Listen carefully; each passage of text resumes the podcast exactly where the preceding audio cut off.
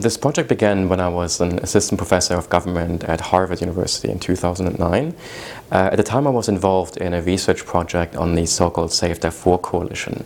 Um, this was a social movement comprised of uh, some 190 different advocacy organizations um, who sought to uh, maintain uh, awareness of violence perpetrated in the Darfur region of Sudan, and also were hoping to mobilize action on behalf of those suffering in Darfur.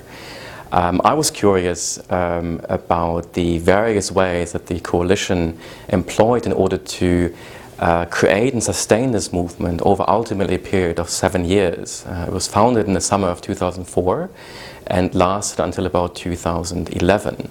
So I was curious, what does it take to mobilize hundreds of thousands of Americans and others around the world uh, to keep involved in the cause of Darfur? At around the same time, of course, there was a lot of talk about the power of social media as well as the pathologies thereof.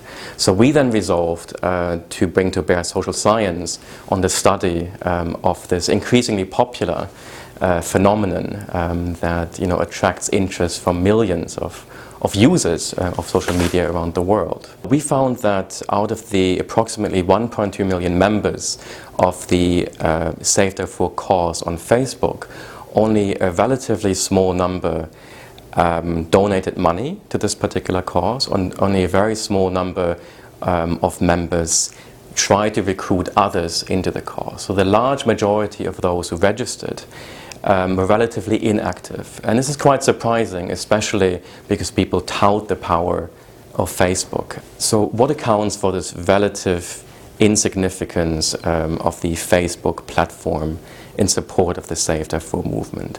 Um, now, when it comes to explaining offline behavior uh, in social movements, scholars have tended to suggest that strong ties are necessary to cement this movement.